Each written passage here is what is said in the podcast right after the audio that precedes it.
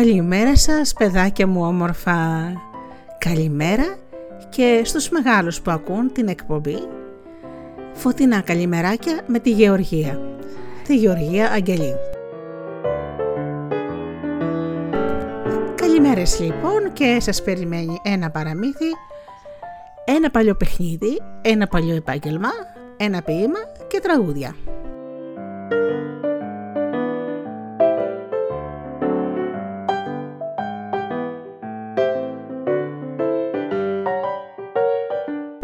Ξεκινάμε φυσικά με τραγούδι.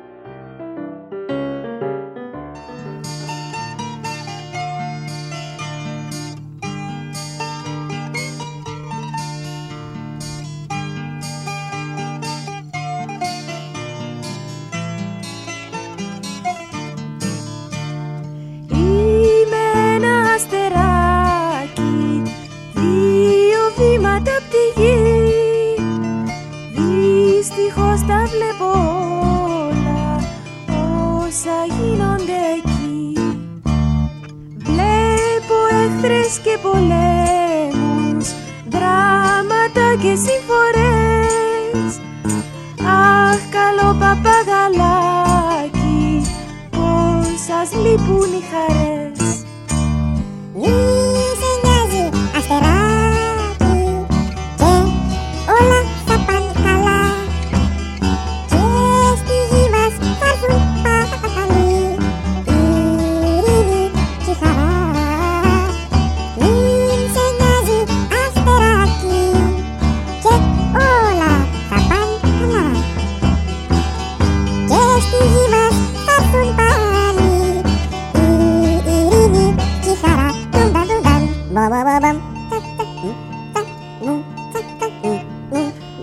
Αχ, μικρό παπαγαλάκι, γιατί όλη η κακία. Ξέρω εγώ. Τόσα χρόνια, τόσα χρόνια, πάντα ίδια ιστορία. Πάντα.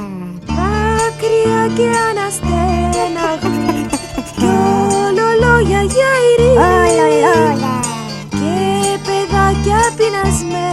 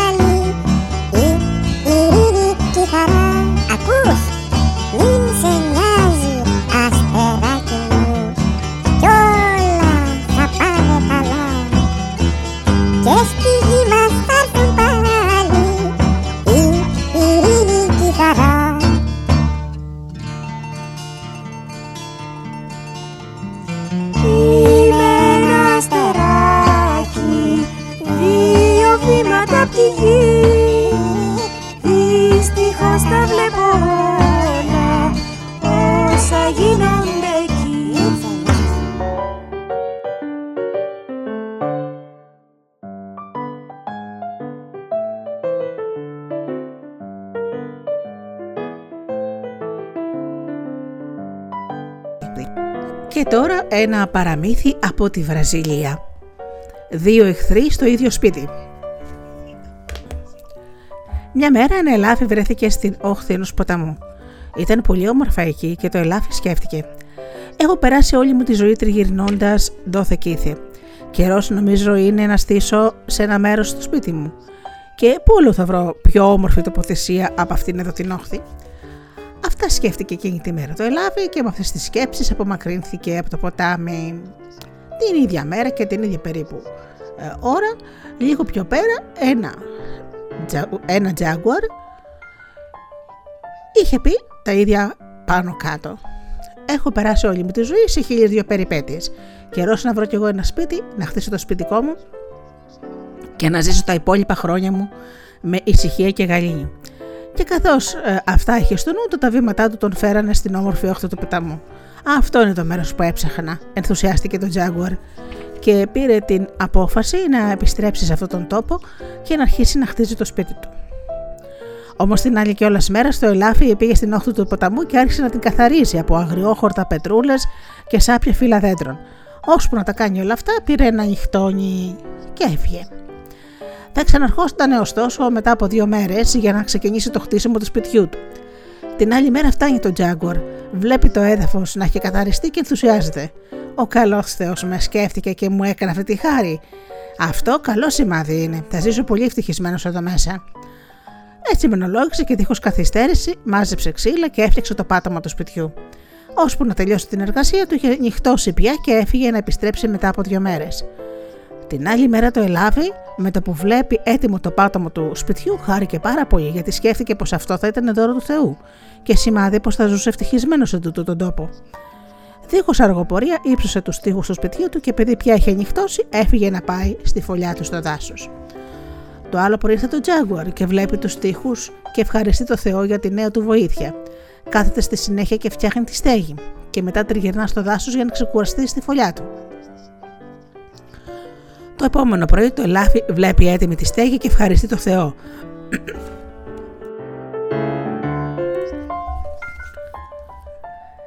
Έπειτα χτίζει τους ε, τείχους και φτιάχνει δύο δωμάτια. Ένα για τον εαυτό του και ένα για τον καλό Θεό που τον είχε βοηθήσει. Μόλις τελείωσε το χτίσιμο, μπαίνει στο ένα δωμάτιο και όπως ήταν πολύ και κουρασμένο κιόλας, το παίρνει ο ύπνος. Μα μέσα στη νύχτα έρχεται το Τζάγκορ και βλέπει πως το σπίτι ήταν πια τελειωμένο. Αχ, σε ευχαριστώ, καλέ μου Θεέ, λέει. Με πολύ μεγάλη χαρά και πηγαίνει στο δεύτερο δωμάτιο και ρίχνει ύπνο. Μόλις ξημέρωσε, ξυπνάει και το ελάφι, ξυπνάει και το Τζάγκορ και βλέπει το ένα το άλλο και τα δυο ξαφνιάζονται. Και το Τζάγκορ, ακόμα πιο ξαφνιασμένο, λέει στο ελάφι: Μη μου πεις πως ήσουν εσύ που με βοήθησες να χτίσω το σπίτι μου. Δηλαδή θες να πεις πως εσύ με βοήθησες να χτίσω το σπίτι μου, λέει το ίδιο ξαφνιασμένα και το ελάφι. Το μόνο που τους έμενε ήταν να κάνουν μια συμφωνία. Να μοιράσουν στα δύο το σπίτι. Ένα δωμάτιο για το ελάφι, ένα δωμάτιο για το Τζάγκορ. Ένα πρωινό μετά από λίγες μέρες, λέει το Τζάγκορ στο ελάφι: Εγώ σήμερα θα βγω για κυνήγι, να φέρω κάτι να φάμε. Εσύ κάτσε εδώ, καθάρισε το σπίτι, ετοίμασε τη φωτιά για να μαγειρέψουμε το φαγητό που θα φέρω. Έτσι και έγινε. Στο δάσος το Τζάγκορ συνάντησε άλλο γέρικο ελάφι και αμέσως έπεσε πάνω του και το σκότωσε. Μετά το φέρω στο σπίτι για να κάτσουν να φάνε. Μόλις το ελάφι είδε τι σόι φαγητό είχε φέρει, στενοχωρήθηκε πάρα πολύ και φοβήθηκε πιο πολύ. Μα δεν είπε τίποτα, αλλά όταν το Τζάγκορ μαγείριψε το κυνήγι, το ελάφι αρνήθηκε να φάει. Σαν νύχτωσε και πέσανε για ύπνο, χορτάτο το Τζάγκορ, ροχάλιζε το καλοκαιρού, αλλά το ελάφι παράμενε ξάχρυπνο. Πεινούσε κιόλας και ήταν και στενοχωρημένο και πολύ φοβισμένο. Εκείνο που τον τρόμαζε ήταν μήπως κλείσει τα μάτια του και έρθει το Τζάγκορ και το σκοτώσει και το ίδιο. Μόλις ξημέρωσε η μέρα του Θεού, λέει το ελάφι στον Τζάγκορ. Σήμερα εσύ θα καθαρίσεις το σπίτι και θα ετοιμάσεις φωτιά. Εγώ θα πάω στο δάσος να φέρω το φαγητό μας. Έτσι και έκανε. Στο δάσος συναντάει ένα άλλο Τζάγκορ που ήταν κάτω από ένα δέντρο και κοιμότανε. Σιγά σιγά το ελάφι απομακρύνεται, χώνεται πιο βαθιά στο δάσος, μέχρι που συναντάει ένα άλλο ζώο, το μυρμηγκοφάγο, που όλοι ξέρουν πως οι φίλοι του είναι πάντα εχθροί με τα Τζάγκορ. Λέει λοιπόν στο ελάφι, λέει το ελάφι στο μυρμηγκοφάγο, εδώ πιο κάτω είναι ένα τζάγκουαρ που κάθεται και κατηγορεί εσένα και τη φιλή σου. Θυμώνει τότε ο μερμηγκοφάγο, μόλις τα άκουσε όλα αυτά και τρέχει αμέσως και πήγε και βρήκε το τζάγκουαρ που κοιμόταν κάτω από το δέντρο. Με ένα γερό χτύπημα του ποδιού του σκότωσε τον κοιμισμένο εχθρό του και μετά γύρισε στη φωλιά του. Το ελάφι σιγά σιγά παίρνει το τζάγκουαρ και άρχισε να το τραβάει να το μεταφέρει στο σπίτι. Ο συγκάτου του κόστου, σαν είδε τη σόη κυνήγη πήγε και έφερε, Έχασε όλη την όρεξη και όλη τη διάθεσή του. Μπουκιά δεν έβαλε στο στόμα του. Εκείνη τη νύχτα κανένας από τους δύο δεν κοιμήθηκε. Το ελάφι φοβόταν μήπως ο Τζάγκορ έρθει και το σκοτώσει, και το Τζάγκορ τους ίδιους φόβους είχε. Η νύχτα περνούσε αργά και τα δύο ζώα ήταν νησταγμένα και όσο και να προσπαθούσαν να κρατάνε νύχτα τα μάτια τους, στο τέλος υπέκυψαν στη δύναμη του ύπνου. Πρώτο κοιμήθηκε το Τζάγκορ και σε λίγο το ελάφι. Μα καθώς βυθιζόταν στον ύπνο, το κεφάλι έγειρε και χτύπησε με δύναμη πάνω στον τοίχο που χώριζε τα δύο δωμάτια. Ακούει το θόρυβο του Τζάγκορ, πετάχτηκε πάνω και νόμιζε πως το ελάφι αργότερα θα τον σκότωνε, θα ερχόταν να τον σκοτώσει και βγάζει ένα ουρλιαχτό τρόμο. Ακούει το ουρλιαχτό το ελάφι, πετάγεται από τον ύπνο του φοβισμένο πως το Τζάγκορ είχε αποφασίσει να του κάνει κακό και να μην τα πολυλογούμε και τα δύο ζώα κατατρομαχαμένα πεταχτήκαν έξω από το σπίτι και ένα τράβηξε προς το βορρά και το άλλο προς τον νότο. Από τότε δεν ξανακούστηκε ποτέ ελάφι και τζάγκουαρ να ζουν στο ίδιο σπίτι.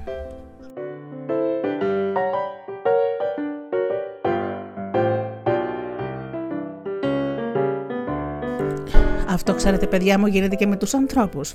Δεν μπορούν τόσο ανώμοιοι άνθρωποι να ζήσουν στο ίδιο σπίτι γιατί αργά ή γρήγορα αγάπη μου θα κατασπαράξουν ο ένας τον άλλον γιατί η φύση του ανθρώπου δεν αλλάζει. Όπως δεν άλλαξε η φύση του Jaguar, όπως δεν άλλαξε και η φύση του ελαφιού. Πάμε λοιπόν τραγουδάκι.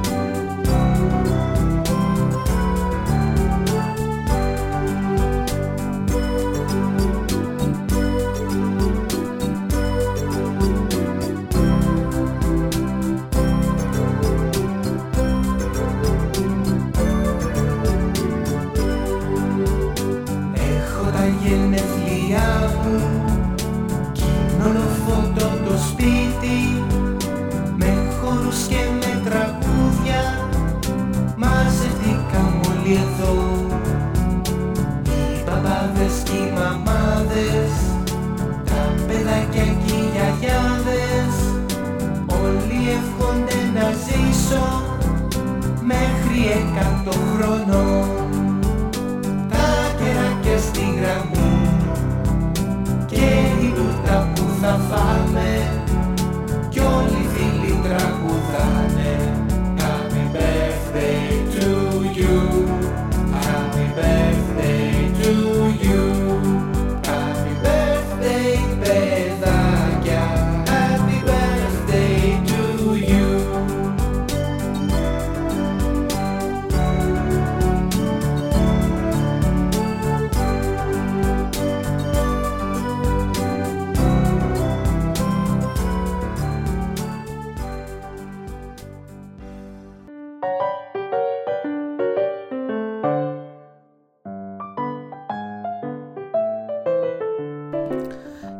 Πριν σας πω το ποίημα παιδάκια μου, θα σας πω και κάτι από την ελληνική μυθολογία, ένα μικρό. Θα σας πω για τις νηρίδες. Οι νηρίδες λοιπόν ήταν θυγατέρες του Νηρέα και της Οκεανίδας Δωρίδας. Ο Ισίωδος αυτός ο μεγάλος ε, ε, που μας έγραψε όλη την ιστορία και τη θεογονία λέει ότι ήταν 50.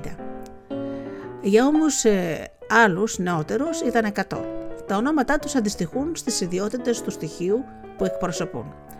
Δηλαδή παρεστάνονται ως νεαρά κορίτσια που κατοικούσαν σε κάθε είδους νερού, αλμυρού ή γλυκού, πάντα καλοκάγαθες απέναντι στους ανθρώπους και διανέμουν μαζί με τον πατέρα τους στα βάθη της θάλασσας και βοηθούν τους ταξιδιώτες ενώ ο πατέρας τους πολλές φορές ήταν άγριος και επικίνδυνος.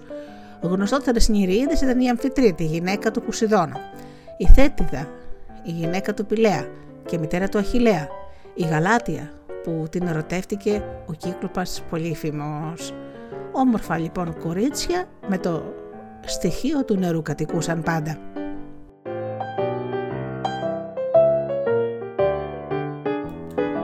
Ένα κομμάτι τώρα από το επιτάφιο του Γιάννη Ρίτσου. Η γέ μου σπλάχνω των σπλάχνων μου, καρδούλα της καρδιάς μου, πουλάκι της φτωχιάς αυλής, αν θέτης ερημιάς μου πώς κλείσαν τα ματάκια σου και δεν θωρείς που κλαίω και δεν σαλεύεις δεν γρικάς, τα ταποκρά που κλαίω. Στη στράτα εδώ κατά μεσής τα άσπρα σου, τα άσπρα μου μαλλιά λύνω και σου σκεπάζω τη μορφή στο μαραμένο κρίνο. Κορώνα αντιστήλη μου, χαρά των γυρατιών μου, ήλ της βαρχημονιάς, λίγνο και, περί, λίγνο και πάρει σώμου. Νιώτε που τη νιώτη, σου έπαιρνα κι ακόμα, χνογελούσα. Τα γυρατιά δεν τρόμαζα, το θάνατο ψηφούσα. Μαλλιά σγουρά που πάνω του στα δάχτυλα περνούσα, τις νύχτες που κοιμόμουν και πλάι σου ξαγρυπνούσα. Φρύδι μου γαϊτανόφρυδο και κοντιλογραμμένο, κάμαρα που το βλέμμα μου κούρνιαζε αναπαμένο. Μάτια γλαρά που μέσα τους αντίφεγγαν τα μάκρη, τα μάκρη πρωινού ουρανού και πάσχισα να μην τα θαμώσει να μην τεθαμπώσει δάκρυ. Χείλη μου μοσχομύριστο, που ως λαλάγες ανθίζαν, λιθάρια και ξερόδετρα, καηδόνια φτερουγίζαν.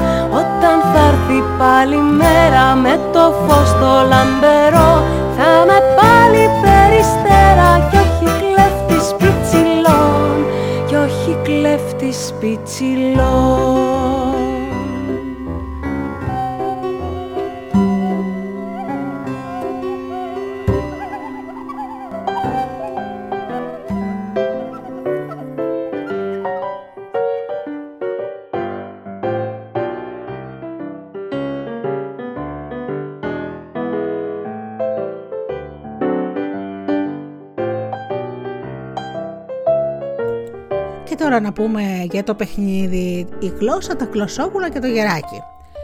Τα παιδιά μπαίνουν το ένα πίσω από το άλλο, πιασμένα από τη μέση. Αυτά είναι τα κλωσόπουλα.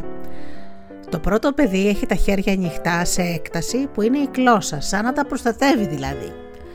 Και ένα άλλο παιδί κάνει το γεράκι.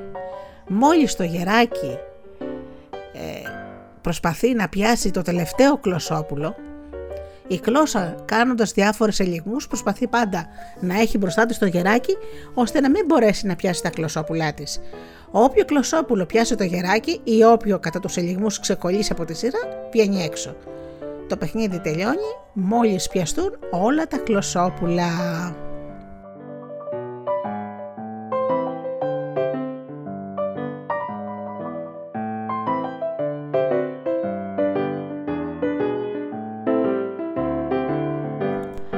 Ένα από τα παλιά επαγγέλματα αγαπημένα μου παιδιά που δεν υπάρχει πλέον είναι ο ακονιστής.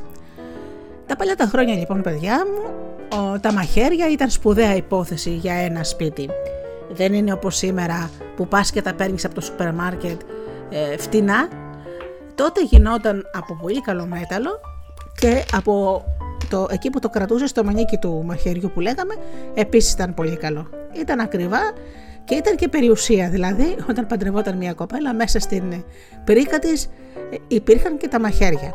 Τα καλά μαχαίρια λοιπόν φυλαγόντουσαν και μπορώ να σας πω χρόνια πολλά. Όμως όπως ξέρετε τα μαχαίρια λέμε στο μόνον, δηλαδή δεν κόβουν πια. Αυτό σημαίνει ότι πρέπει να τα τροχίσεις. Ε, προσωπικώς έχω δει λίγα σπίτια να τροχίζουν τα μαχαίρια τους Τώρα υπάρχει ένα πολύ μικρό ακονιστήρι που μπορεί να βρεις στο σούπερ μάρκετ και να ακονίζει στα μαχαίρια να μπορούν να κόβουν ξανά.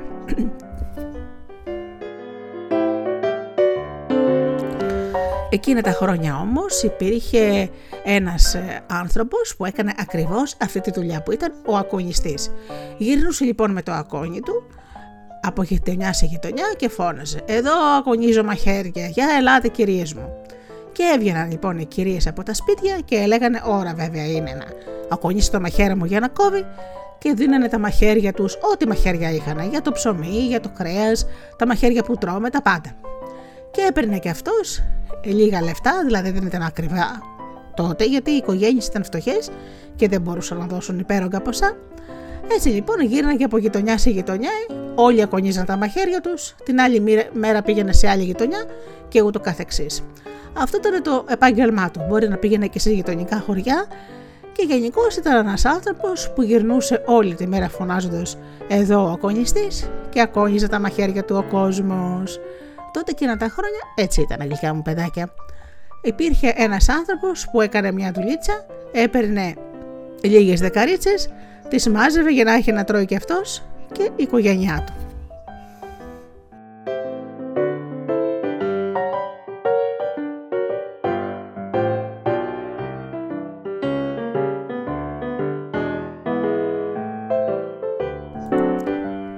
Χρόνια λοιπόν αυτά, παιδιά μου, οι εποχές ήταν δύσκολες και υπήρχαν άνθρωποι που κάνανε μικροδουλίτσες προκειμένου να μαζέψουν δεκαρίτσες, δραχμούλες για να τα βγάζουν πέρα.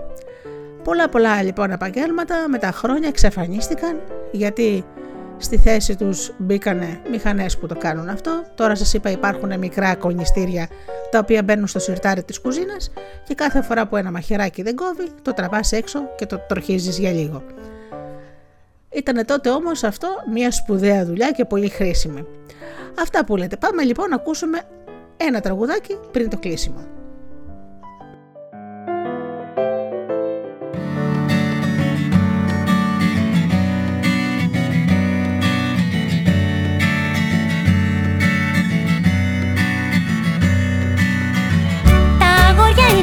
Εκεί δεν πλένονται ποτέ. Τα κορίτσια είναι μαϊμούδες, όλο μακιγιάρονται. Τα αγόρια μιξοκλαίνε όταν χάσει η ομάδα. Τα κορίτσια κλαίνε έτσι κι αλλιώς όλη την εβδομάδα. Έλα. Τα αγόρια είναι μαμάκιδες πίσω φουστανατσίδες Τα κορίτσια είναι στρίκλες και πατάνε ολοτσιρίδες. Τα αγόρια δεν νικήσουνε δεν μπαίνουν σε παιχνίδι. Τα κορίτσια σε προδίδουνε για ένα δαχτυλίδι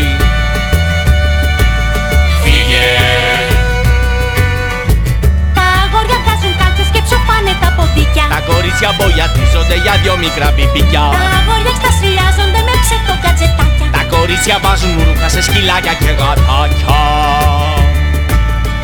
Έλα. Αχ ρε παλιομίσο Γόρια την τραβάνια σας τα γόρια την τραβάνια σας τα γόρια Αχ βρε παλιομίσο Γόρια την τραβάνια σας τα γόρια την τραβάνια σας τα γόρια. Αχ βρε παλιομίσο Γόρια την τραβάνια σας τα γόρια την τραβάνια σας τα γόρια. Βρε παλιομίσο Γόρια την τραβάνια σας τα γόρια την τραβάνια σας τα γόρια.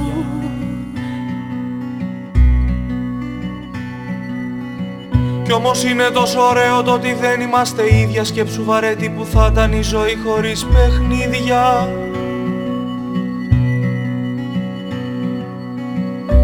πιο καλό παιχνίδι είναι εκείνο που αγνοείς Που έχει δύσκολους κανόνες και αν νικήσεις θα χαθείς.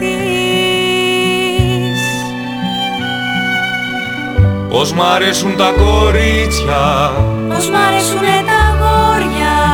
Πώς μ' αρέσει που γκρινιάζεις. Πώς μ' αρέσει που βρωμάς. Ό,τι και να λες το ξέρω Πως το βάθος μ' αγαπάς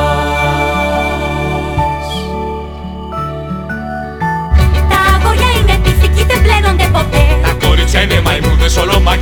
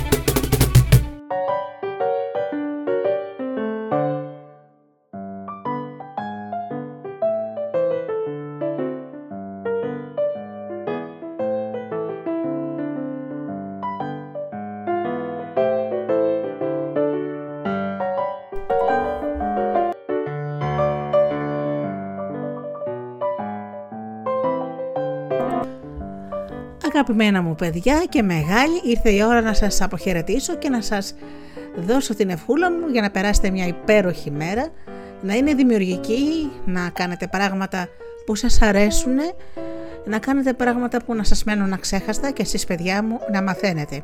Όμως η μάθηση δεν είναι διαδικασία μόνο για τα παιδάκια, είναι και για εμάς τους μεγάλους. Κάθε μέρα να επιδιώκετε να μαθαίνετε και ένα καινούριο πράγμα. Να ξέρετε ότι η γνώση είναι το πολύτιμότερο αγαθό και το πιο ακριβό. Αυτά λοιπόν και σας εύχομαι να περάσετε καλά και όπως πάντα κλείνοντας θα σας πω να αγαπήσετε τον άνθρωπο που βλέπετε κάθε μέρα στο καθρέφτη. Καλή σας ημέρα!